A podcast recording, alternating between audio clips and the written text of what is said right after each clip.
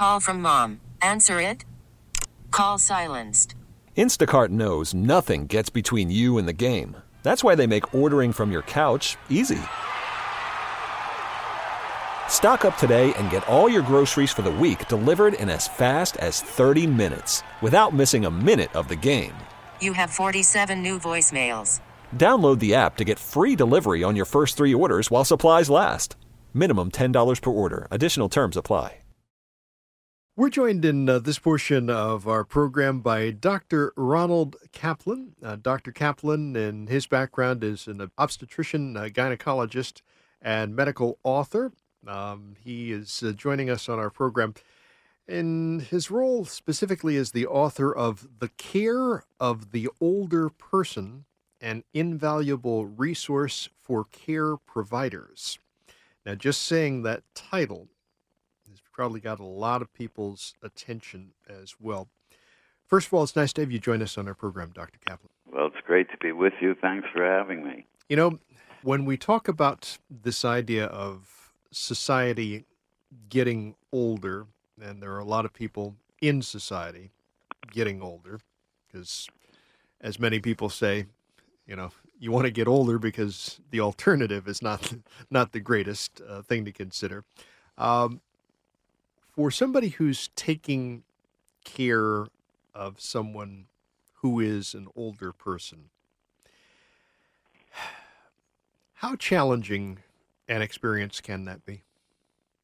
Well, it can be very challenging. It Depends the way you look at it. Uh, right now, uh, there are 50 million of us, us including me, in uh, the United States alone, and uh, there's a predominance of uh, women over men in that statistic, and it can be challenging for a lot of reasons.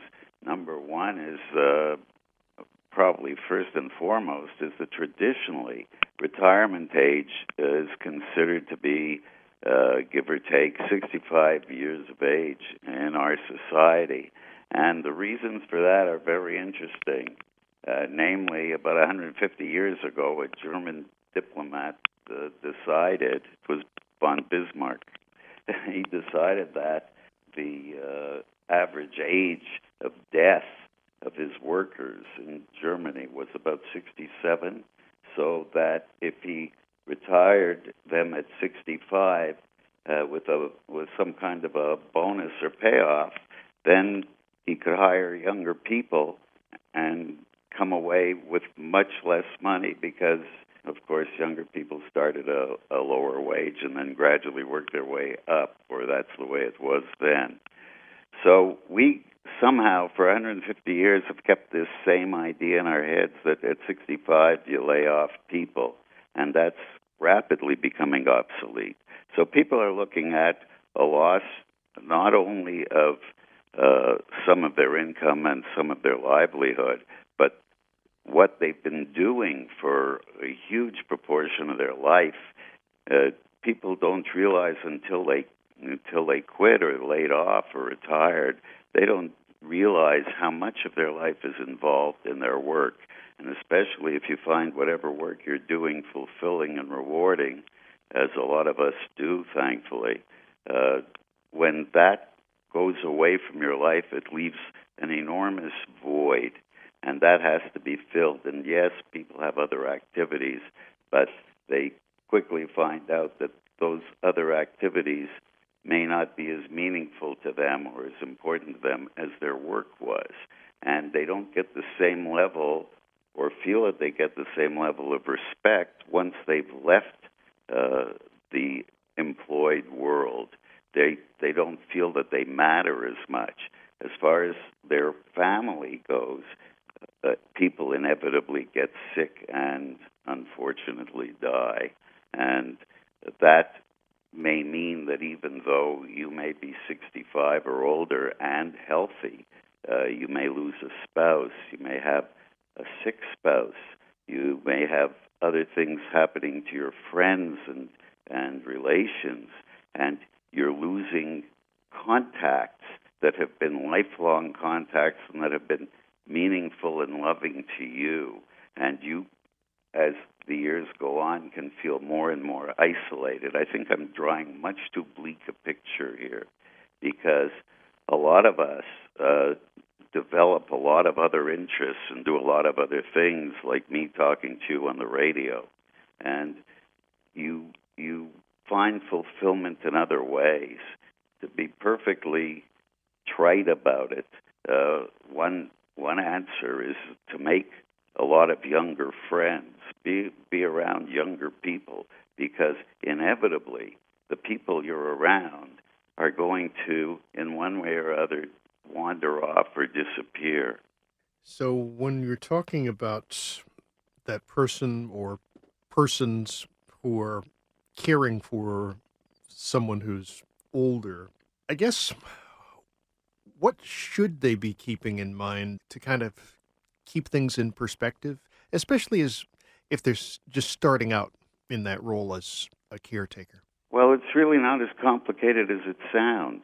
The reason why we put out this book, and it's uh, put out by a, a, group of people who are uh, very experienced academicians and clinicians who uh, are used to dealing with uh, the older population, what we realized is is that we bank up almost 20% of the population, and that's going up to around a quarter of all people in the next 10 or 12 years.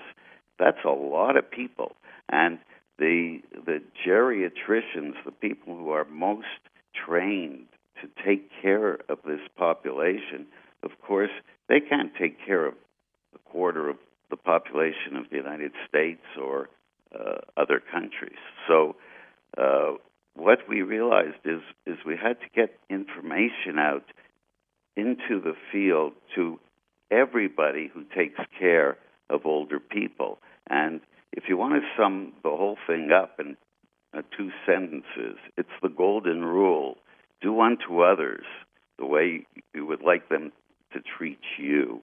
And uh, we can we can see that uh, that if you're if you're kind and if if you're caring and if you want to spend the time and the energy to to help somebody who's older, uh, then you're a good person.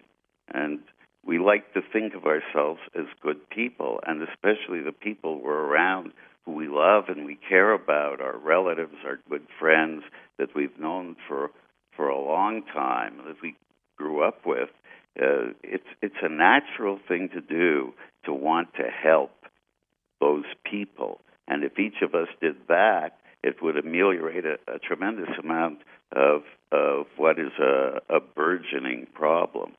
The other thing is, for goodness sake, don't be condescending. An older person, just because they may be getting a little frail and maybe a little forgetful, and maybe they tend to fall down here and there, that doesn't mean they're stupid. They have a vast life experience, probably better than yours if you're much younger than than them, and they they know a lot of stuff. And not only that, they can sense how you feel towards them. The same way any of us can tell who's real and who's phony and who's who really has cares for us and who's really just there for some other reason for the money or or because they have to. You want people around you who are genuinely caring, and you have to understand that the person you're taking care of or helping is at least on the same level as you, and maybe uh, intellectually even on a higher level because they've been around for so long and they know so many things. Uh, so they can they can sense condescension. We can sense condescension immediately. We know who's trying to be nice to us uh, just to uh, get rid of us or or uh, or uh, to come off as a nice person as opposed to being genuinely good. So it's the most important thing is to be caring and not to condescend. And the rest of it is having a little knowledge of what's going on with the person you're taking care of and to know some signs and symptoms so that you can get them to appropriate medical help or whatever other facilities they need at the appropriate time. Mm-hmm. Another thing we're learning is don't institutionalize people unless you absolutely have to. And even if people have to move into a different type of living than they're used to, it doesn't have to be a, a vast difference between what they're experiencing now and where you want them to be and where, in fact, they want to be. And as a matter of fact, right now, besides things like retirement homes and residences, there's a whole middle layer of something called active aging communities. This is for people who are uh, physically adept and they're and they're mentally active and they uh, they don't need to be in some kind of a home. All they need is is a, a, a nice place to be with with a lot of uh, ability to do exercise and to have fun and to get together and and to pursue their lives. It is Sunday morning on the fan. Good morning, everybody. This is Bob Salter. We're in a discussion. It's an interesting one with our guest on our program today, Dr. Ronald Kaplan. Dr. Kaplan is the author of The Care of the Older Person, an invaluable resource for care providers. He's going to be with us for our entire program this morning, and we roll until 7:30 when the NFL preview happens here on the Fan. Dr. Kaplan, in his background, is an obstetrician gynecologist and a medical author. He spent the greater part of his life studying and treating medical conditions in a variety of ways that impact humanity. He's been a faculty member at two major universities, including the Joan and Sanford Weill Medical College of Cornell University here in the city and uh, McGill University in Montreal, Canada. As I mentioned, he is talking with us on our program, and he's going to join us for the entire program this morning here on The Fan. Radio.com. Radio.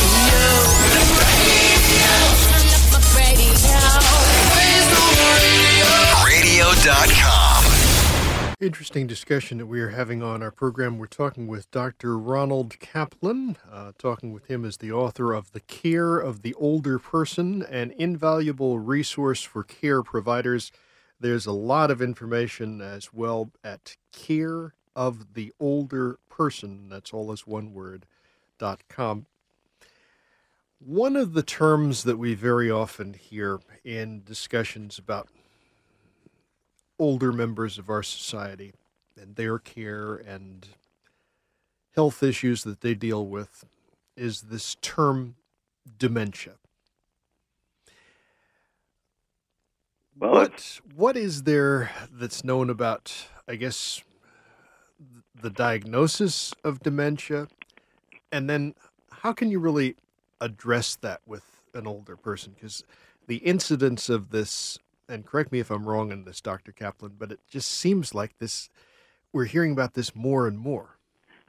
Well, you hear about it more and more because, uh, first of all, there's a lot of information out there now with uh, the internet and uh, people plugged into it and people being active on it that it's very easy to get a lot of information and misinformation very, very quickly. There's the media, but it is a real problem. Dementia is a nice Latin word. It means uh, basically cognitive decline. Your mental abilities are uh, declining, and uh, in most cases, even if it occurs, it's mild. Uh, certainly, as you age, you lose a certain something, uh, je ne sais quoi, and things start to deteriorate in various areas. Uh, there's ways to uh, figure out what exactly is going on. If it's obvious that somebody is being forgetful or they're uh, they're disoriented, uh, and the the way to do it is to get the person to an appropriate professional who'll do a test. Now, famously, uh, the the president of the United States in his last physical examination, uh, for the first time in history, uh, I was shocked to hear this. when I first heard it was that they did a, a cognition test, and it's something called MOCA, which is the uh, Montreal Cognitive Assessment. It came out of Canada, obviously, and it's a quick 10 minute test. It takes 10 minutes, and it's scored out of 30. And what they do on this test, very simply, is uh, some uh, writing things, uh, like you have to draw a cube and you have to trace a path through a, a, a small maze, and you have to draw a clock, and then you have to identify some animals. Uh, in other words, name them. Uh, you have to uh, do a memory test. You get a small list of uh, of four or five words, and you have to uh, repeat those words a couple of times. And then what the tester doesn't tell you is that five minutes later they're going to ask you, "Okay, now do you remember the names?"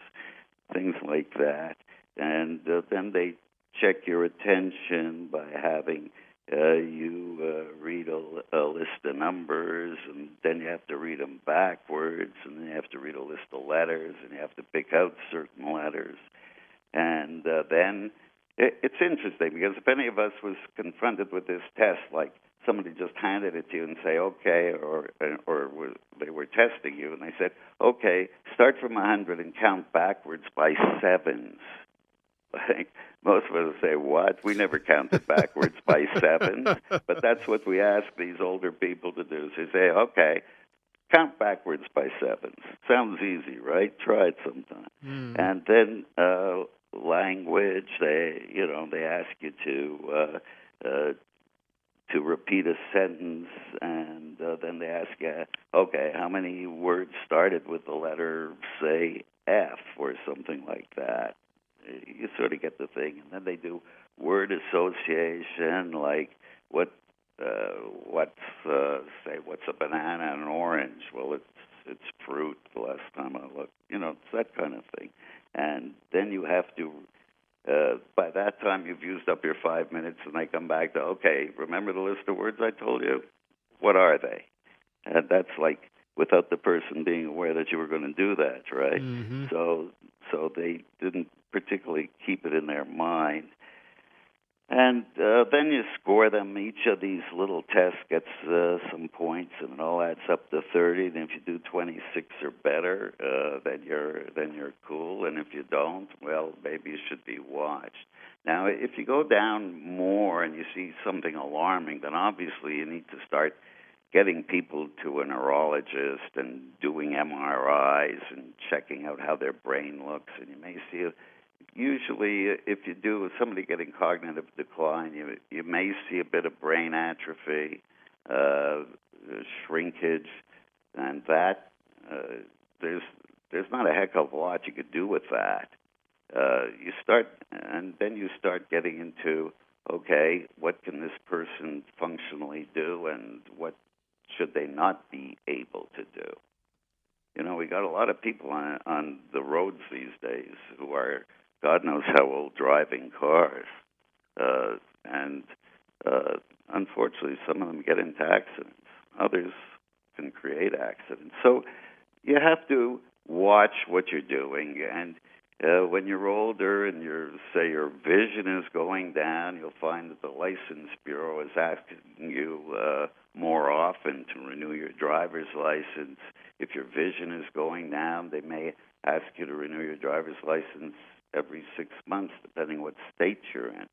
So there are there are aspects to this that lead to decisions that have to be made by the individual and the people around them to make sure that they're safe and that everybody else around them is safe. Uh, they may be responsible themselves for other people. They may be responsible for minors. There's huge numbers of grandparents in our society taking care of young kids. And uh, the parents are absent for various reasons work, army, uh, sometimes abandonment. Uh, so there's there's all kinds of reasons why, uh, yes, uh, an older person, as, as they get older and older, may need help with various of these uh, aspects of their lives. When we're talking about delirium, what's the best way to both diagnose and manage it? And what exactly is delirium? Well, delirium is is really what it is. Is it's a it's acute brain failure. Uh, technically, that's encephalopathy, which uh, refers to s- sort of an inflammation of the brain generally. Uh, when you're when you're delirious, you don't know who you are, where you are, what you're doing, and you belong in a hospital. You belong in an emergency room to begin with, and then you need supportive care till the delirium goes away. And unfortunately, as you get older, your, your chances of uh, of losing your reserves enough that uh, you'll fall into that state when confronted with uh, with uh, something uh, bad in your life, like a disease, like getting sick. Uh, maybe 15% of older people, when they come into hospital, uh, uh, experience some some delirium, and uh, basically uh, they're they're distracted, they're disorganized, their mental status is is changed. Either it's it's too alert or they're lethargic, they're diffi- difficult to arouse. So obviously they belong in a hospital, and depending on the uh, on the multitude of causes, uh, you have to address the cause. In other words, if it's some kind of an electrolyte imbalance, they need intravenous. They need to have that corrected. Uh, if uh, if uh, they've had, uh, say, a catheter in their bladder, that you know you try to get that out as quickly as possible. Uh, what they used to do with these people in the bad old days, which uh, we think of as the good old days, was that they they restrained them. Well, that's the worst thing you do for these people. It it exacerbates the problem. It makes them worse, and uh, you you really do not want to restrain people if you know if at all possible. That's somewhere you really medically don't want to go too often. Interesting discussion that we are having on our program with Dr. Ronald Kaplan. He is the author of The Care of the Older Person, an invaluable resource for care providers. The uh, book is um, what we're talking about in this uh, chat. Care of the Older Person, all is one word, dot com, the website. Now, are there things that can be talked about in the area of um, nutrition that I guess can be helpful for somebody who's trying to care for an older person? Yeah, well, you have to look for the the warning signs. Are are they uh, losing a lot of weight? Are they emaciated? Are they are they weak? So you can sort of get the idea. Maybe this person isn't eating too great, and uh, very often they're not. Especially if they're alone and they're a little depressed. Uh, they eat whatever is around, or they don't eat at all, or they forget to eat, or they lose their appetite and basically it's a it's the same old thing. They need uh, they need protein. They need they need carbs for energy. Uh, even a little fat here and there doesn't hurt, contrary to a lot of popular opinion. Uh, they need uh, they may need vitamins because their diet is uh, is deficient in one way or the other. Just like uh, the s- sailors in the uh, in in the Middle Ages uh, got scurvy because they didn't they didn't eat uh, fresh fruit. They didn't have oranges. So you you have to watch all these aspects of it and just make sure they have a, a good balanced diet that works well with uh, with their weight. Uh, it's in. You have it's always uh, a fine line because what our big problem in our society is not a lot of people walking around emaciated. Our big problem in our society is obesity.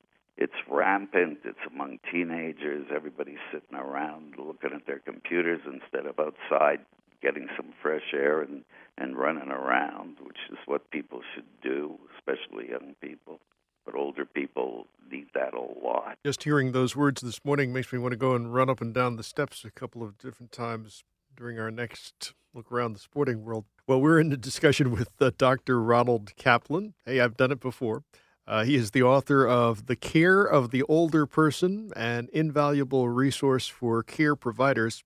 Uh, Dr. Kaplan, as I mentioned at the beginning of our program today, is an obstetrician, gynecologist, medical author, and he's a faculty member at two major universities. He is talking with us about this idea of the care of the older person on our program. I think it's an interesting discussion, and um, we'll follow up on this last point and uh, talk about some other interesting areas with you as we continue this Sunday morning. Radio.com.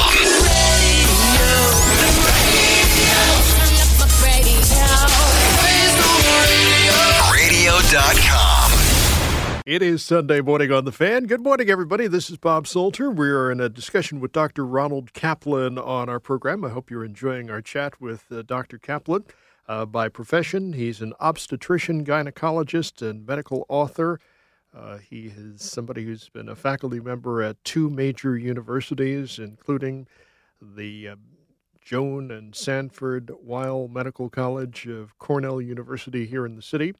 Um, he is talking with us specifically as the author of The Care of the Older Person, an invaluable resource for care providers.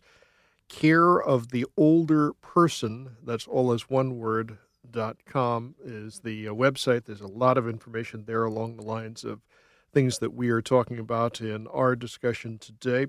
Now, Dr. Kaplan, one of the questions that often comes up when we talk about older folks and this issue of um, I guess it ties into the discussion you were talking about with exercise before our break. The whole issue of um, nutrition, weight. Is it better to be thin or a little, a little fat, for lack of a better term, as we age? It uh, our research tends to show that you're better off a little skinnier than a little fatter. You're better. So if you see somebody who's old and they're slim, maybe they're just keeping themselves in shape. They don't need as much uh, food as the, as they needed when they were younger because their metabolism isn't the same, and they're they are a bit slower. They've lost a few steps. Uh, their their pace isn't the same. Uh, I mean, I see it in myself. I uh, uh, people uh, I used to nobody passed me on the street when I used to be walking down the street. Now all kinds of people pass me when I walk down the street, and I look at them and say, "Geez, I should be able to keep up with that person." And uh, I walk a lot, so I I notice things like that. So you don't really need uh, as as much food when you're uh, uh, when you're older as when you were younger but you could still have a, a proper balanced diet and, and eat well and eat nourishing foods. So you can't just look at some older person and say, "Oh, well, they're just not eating right because they're skinny." Uh, considering huge numbers of us are way overweight. Hmm. And I guess one of the things that often also comes up in discussions for people who are caring for somebody who's older gets into this whole area of medications that people take because in our society there are people taking multiple and multiples of multiples of medications on a, a daily basis. What advice can you give somebody who's in a situation where they're taking care of somebody who's dealing with having to take an awful lot of medications. Yeah, well, that's uh, you know, it, it's it's called polypharmacy, is what uh, the medical term for it is, and uh, a colleague of mine who uh, uh, who uh, wrote specifically about this and is a professor of pharmacy. Uh, she says that uh, uh, it takes one minute to prescribe a medication, but years to discontinue it. So a lot of the fault is uh, is with the medical profession, not willingly, but uh, th- that's going to get better. hopefully, because we have now huge databases, and it all gets into the problem of secrecy and keeping your your uh, information private, but especially in the medical area. But uh, people go from doctor to doctor, and they pick up this medication, then another doctor gives them that medication, and yes, when you walk into a new doctor's office, they always say to you, okay, fill out this paper. What medications are you taking? Well, if you're old and you're a little forgetful, or even if you're young and you're in a hurry, which all of us are, so you write down, okay, I take this, this, and this, but you forget that occasionally you also take that and the other thing, right? And so you write down a few of the medications. So the doctor looks at you and says, well, what you need is uh, this medication and so you take that on top of all the other medication, right? If if there was a centralized database that when you walked into a doctor's office or into a hospital or any facility, you had a medical history that was universal for you and it was protected properly as your private information, except when you released it. And when you walked into that doctor's office, you wouldn't have to fill out any of these forms. You just write down, this is my name, or a thumbprint, or, or an eye scan, and it would open up your information to that doctor who would then see everything you take and not prescribe a whole bunch of other stuff on top of it. Mm-hmm. And the other thing is, as you get older, you may not need a lot of the medication that you were taking to prevent certain things as you're getting older. Like, say, you're 90, right? And uh, you're a little forgetful, and your relatives walk in, and there's pills all over the floor, and there's there's uh, eight or twelve medications uncapped in your cabinet, and uh, it it becomes self defeating because this older person can't even manage sometimes what they're supposed to take, when they're supposed to take it. They get up in the morning, they take a pill, and then did I take it? Did I not take it? That could happen to you when you're younger. You could be 20 and not remember if you took your pill in the morning. The thing is that the doctors who are watching you hopefully have the information they need to make sure you're not getting over medicated and also have the knowledge which we we are trying to give them and, and impart that uh, to to get people on not such strong medication, get them off medication. Uh, we do have, uh, of course, now in our society what's been labeled an opioid crisis, uh, and of course, yes, we have an opioid crisis, and yes, there there's a, a, a massive problem, especially uh, with a lot of younger people who are taking drugs they're not supposed to be taking, and all the implications, which you know about as well as I do. It's out there, but one thing I'd like to say is that there's a certain amount of cherry picking. In other words, we decide as a society what's important, and we're going to focus on this. Okay?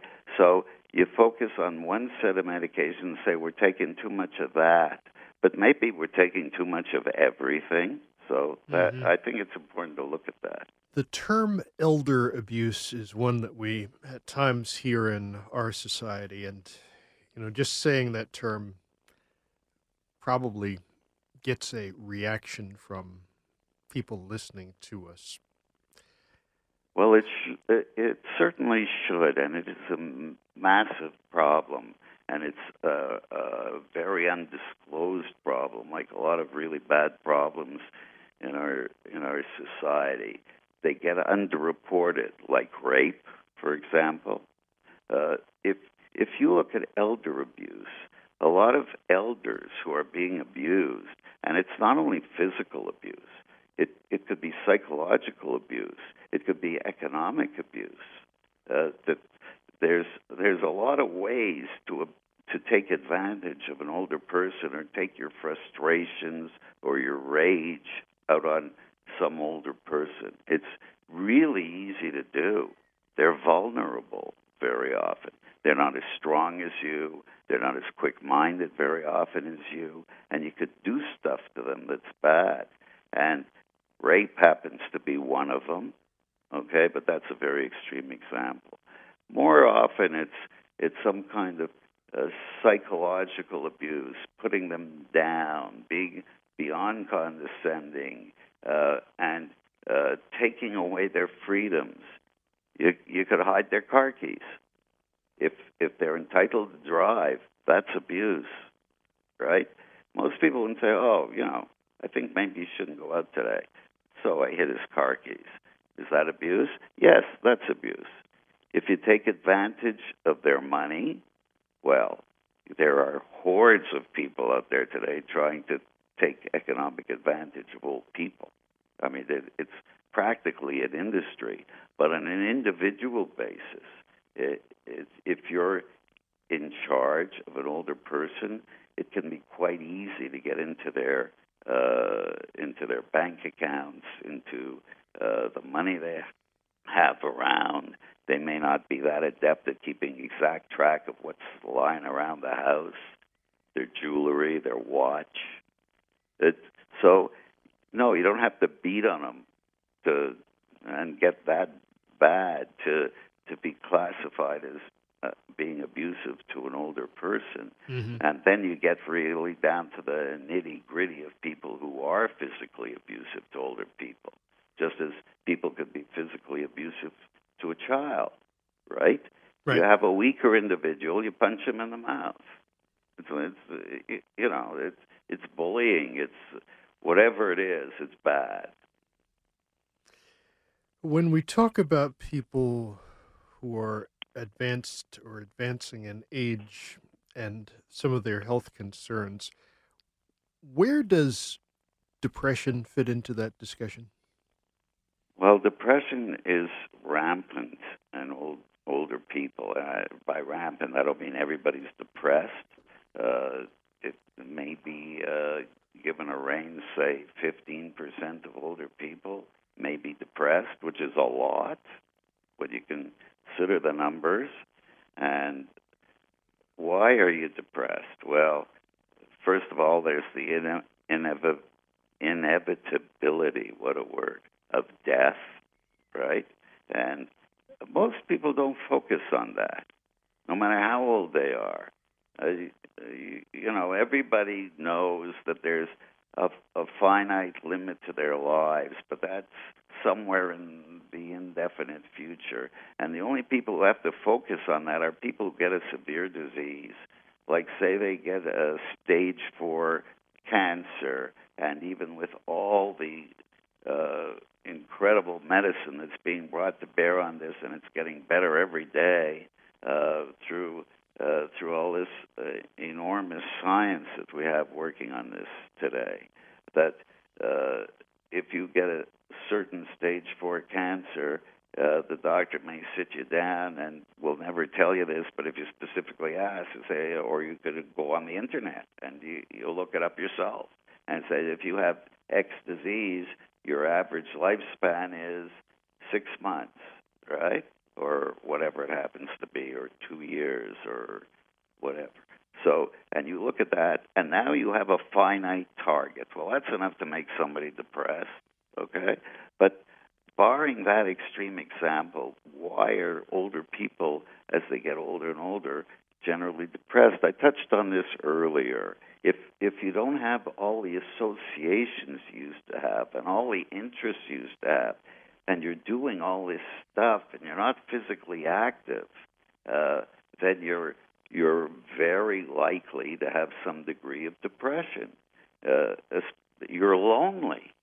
You don't have a one to one relationship with somebody that's meaningful. And a lot of older people have lost uh, a loved one, a spouse, uh, and they're alone.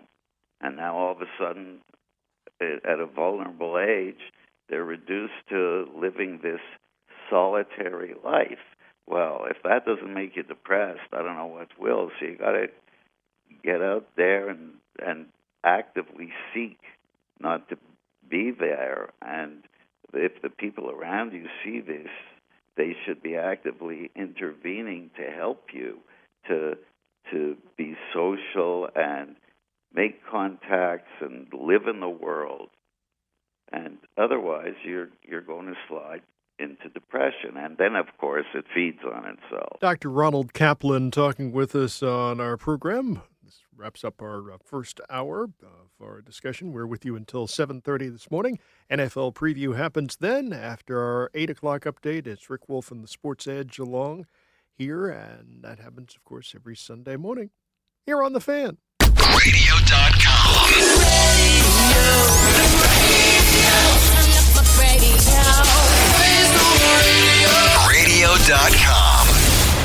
It is Sunday morning on the fan. Rick Wolff's along with the Sports Edge after our eight o'clock update. NFL preview happens at seven thirty this and every Sunday morning, this time of the year, and of course after our nine o'clock update. It's that fabulous football Sunday program that's along. Now there's reason enough for you to have that radio.com app. I hope you've gotten that by now. You want to follow along with Malusis and Deal. Fabulous show after nine this morning. We're in a great discussion with Dr. Ronald Kaplan on our program. At least I think it's a great discussion. Hopefully you do as well. He is an obstetrician, gynecologist, medical author. He's a faculty member at two major universities, including the Joan and Sanford Weill Medical College of Cornell University here in the city. And Dr. Kaplan talking with us as the author of The Care of the Older Person, an invaluable resource for care providers. Before our top of the hour um, updates and message, you know, you were talking about with older people how depression can set in. I want to touch more on that because you made a very interesting statement before we paused for our top of the hour update. And that was you talked about the idea of depression setting in and how if it is not addressed, Dr. Kaplan, your words were that depression literally can feed on itself? Because the more you're depressed, the more you withdraw, the less you exercise, the worse you eat, and it, then you just get more depressed. So the cycle has to be broken, and of course, there are drugs for this. And again, getting back to the polypharmacy issue, uh, it's very important to check that older people with the reserves they have aren't on too high a dose or too many antidepressants. When you talk about the people who are caring for somebody who's an older person, is that typically a relative? Well, very often it's a relative. If if they're uh, if the person is lucky enough to have a spouse, uh, that's the go-to guy. That's the person. Uh, the uh, the corollary to all that is that usually they're both getting older, right? Right. And uh, there can be an age difference, and that age difference is critical because obviously a younger person is going to be much more adept at taking care of an older person than an older person who has all their own problems. But generally, two people leaning on each other, it's like an A-frame, right? It doesn't fall down. So they they have this ability to take care of each other. You see these adorable little old couples walking around, and it's obvious that they're they're taking care of each other like totally, and they do, and they live they they can live very very long, and then of course usually that goes along with that is family, children, grandchildren, great grandchildren, and they get this uh, huge uh, uh, support system that's that's practically built in. So yes, very often it's a relative.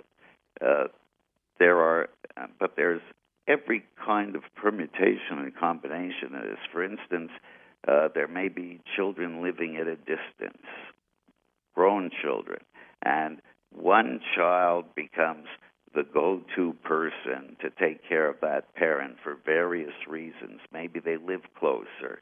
Maybe they're the person that that generally tends to be caring more. Uh, there's a lot of reasons. But as the years go on, that person, that caregiver, uh, can be prone to developing resentment towards the other siblings, for instance, who aren't pulling their share of the load or just tossing some money at the situation as opposed to actually giving of themselves. So the the complexities of this are enormous, and that's why we need to get the information out to whoever is taking care of these people to so that they uh, they can be helped. And if you're helped by somebody close to you, I would say that most often that's much better than being taken care of by a stranger. I think most of us would agree to that. Mm-hmm. One of the areas that's always interesting in situations like what we're talking about is trying to determine the older person's ability to really make some very key decisions, whether it's things about their own medical treatment, money, a living situation. That is that is so so important and goes back a lot to what I was saying about elder abuse and uh, and uh, people taking advantage of of elder elders, older people, Mm-hmm. uh, monetarily getting their money and stuff. So it is important for people who are caring and who are taking care of older people to to know uh, whether they're capable of uh, taking care of their own lives. And basically, it, it's it's common sense. Okay, you you you assess in your own mind if that person, this person you're caring for, can understand information that they're going to need to make decisions, and uh, then they have to be uh, able to appreciate the significance uh, of that information uh, to their own situation. In other words, they have to know. Uh, okay, uh, th- these are the facts, and this is how much money I got, and uh, these are the things I have to pay for, stuff like that. And then, of course, they have to be able to reason. So they have to weigh choices, right? I'm going to do this instead of that. I'm not going to do this and that or neither. Like I'm not, you know, I'm not suddenly going to go out and buy a bunch of stuff that I don't need. And then, uh, uh, of course, that's the ability to choose, right? So if you can, if you can understand what's going on, you could absorb information, you could appreciate that information, and then you, from that information, you can make reasonable decisions. Then you're competent and that goes uh, goes for just about anybody, young, old, or in between. Uh, you have to be able to to do that kind of stuff, and so many people in our society, whether they're old or not, uh, don't seem to have that ability. I think it's important that you you have your wits about you, and you know uh, how to make choices in life that are uh, reasonable. So that's the way you can tell if somebody is capable of making their their own decisions and handling their their own things, their own money, whatever it is they own, their own life situation, uh, and then you can tell by general things: are are they dressing properly? Are they eating properly? Uh, that shows that there there's a level of competence there, and from there you go on to decide what okay this person is okay with their own checkbook, they're they're okay to go out shopping, uh, or in some cases, and uh, in some cases they're not, but let's be real. In most cases, they are. They're perfectly capable of going out, going shopping, and taking care of their affairs. So it's it's the minority of people, certainly not the majority, who who need some kind of an intervention. Mm. And sometimes that intervention comes in the area of taking away the person's ability to drive. Yeah, and again, I'd say that's in a, in a minority of uh, of cases, but inevitably you you will lose certain abilities, and and I think that it's important for the person themselves to make that decision as much as possible. That was going to be my question to you. Why is that so important? Well, I think that's important. That's why you don't get depressed. I think basically as adults, what what we all treasure is our ability to make decisions for ourselves if you really think about it. Mm. We're very used to decision making, right or wrong, this is what I'm going to do. And usually there's some kind of rational basis for it, right? And and then okay, I did that and in retrospect it wasn't the greatest thing I ever did, but it was my decision. I can't blame it on anybody else. I did it and I'm living with it and I'm okay with it. Okay? Uh, it's it's really very interesting that I've been having this discussion with some of my peers uh, who are just within the last 24 hours who are surgeons. To me, a surgeon is somebody, I always said, leave them laughing. In other words, when you walk out of that operating room for the last time, it should be at the height of your power. You should be the surgeon who, who is great that last day. That last day you're operating, you should be right on the money. And uh, so surgeons are people who are very aware of their visual acuity, of their hand-eye coordination, of their of their mental quickness. And if you see that in yourself starting to slip in the in the least way, or you're at some age where you say, okay, maybe I should call it a day, and I'll still be a doctor, but I'm not going back into an operating room. It's Rick Wolff with the Sports Edge after our 8 o'clock update. Malusis and Deal along with the Football Sunday program after our 9 o'clock update. NFL preview is going to be happening momentarily. Good morning, everybody. This is Bob Salter. We're in a discussion with Dr. Ronald Kaplan. We'll wrap up our chat with him after our latest look around the sporting world. Dr. Kaplan, the author of The Care of the Older Person, an invaluable resource for care providers. Radio.com.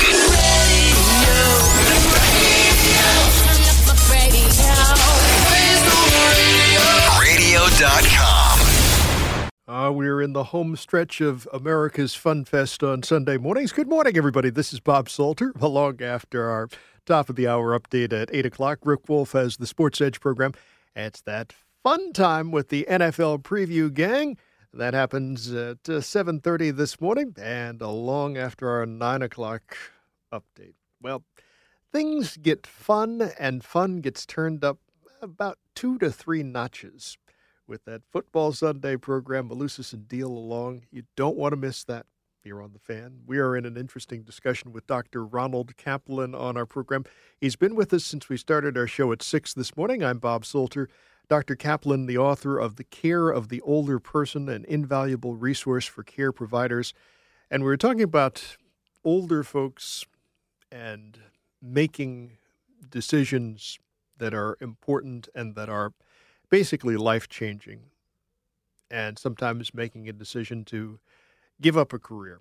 Now, before our update and messages, one of the things that you mentioned, actually, the last thing that you mentioned, Dr. Kaplan, is something that probably got a lot of people's attention when you talked about the idea of some of your colleagues in the medical community making that decision not to go back into an operating room again. And many of us have made that decision. We make it for ourselves.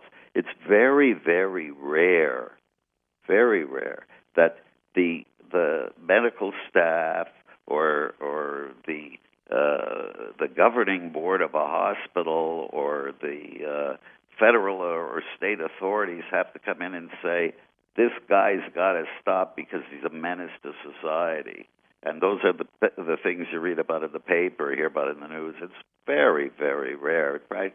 You know, it's it's most of us are smart enough and wise enough to make a decision that we're here to help people, and the day we feel that we're not helping people 100%, that's the day we walk. And we all make that decision voluntarily. It, it's an old concept, but a good one. So, yes, if if at some point you're on the road, right? And you're driving your car and you say, geez, I'm not seeing too well here. So you stop driving at night. How many of us make that kind of a decision? Nobody tells us to stop driving at night, right? But just you say, okay, maybe I'm not as good on the road as I used to be at night. A lot of people, younger people, love to drive at night. There's less traffic. The illumination is good. Uh, the truck drivers who are on the road are generally pros, so they don't do anything stupid usually. So it's a great time to drive. But at some point in your life, you say, okay, I'm not going to drive anymore at night, and you make that decision. Nobody makes it for you. If and if you're a, if you're a, a wise person and you have your wits about you, then you make that decision. Again, it, I would say it's relatively rare that somebody has to take away your car keys and uh, or that the state authority has to say, guess what? We're not issuing you a new driver's license or worse, we're revoking your driver's license. Right? Mhm. So I think that it's important for the individual and for the society, really, that we all have that freedom of choice and we make the right decisions for ourselves and for our friends and neighbors and, and the greater society that we what we're here for is to do good, not harm. And now if you're in a situation I think the other thing that maybe you're getting to so maybe I'll get to it first is that I think we should all be prepared for eventualities that might happen to us a hospitalization, a major sickness, death. Mhm. So many people uh, die without a will. Make a will. Make sure that there's some kind of an orderly transition. Give a power of attorney, maybe, to somebody you really, really trust. You better be sure you really trust that person if you're giving them a power of attorney, and it and it could be limited or or it it could be unlimited depending, and it could be a, the type of power of attorney that only comes up. Uh, say if you are in a debilitating sickness, then that person is not allowed to take over until you're hospitalized and some doctor has attested to this, something like that. And you and we should all have you should have something called a living will. You should be able to, even if you're unconscious, that uh, there doesn't have to be a huge discussion about whether to keep you alive interminably or let you go. I think these are things reasonable people can do. And you'd be amazed how many people don't do that. Maybe a majority don't do, do all those things. Most interesting discussion. Our guest, very kind with his time, Dr. Ronald Kaplan, the author of The Care of the Older Person, an invaluable resource for care providers. Care of the Older Person, all is one word.com. What's your hope for those who read the book?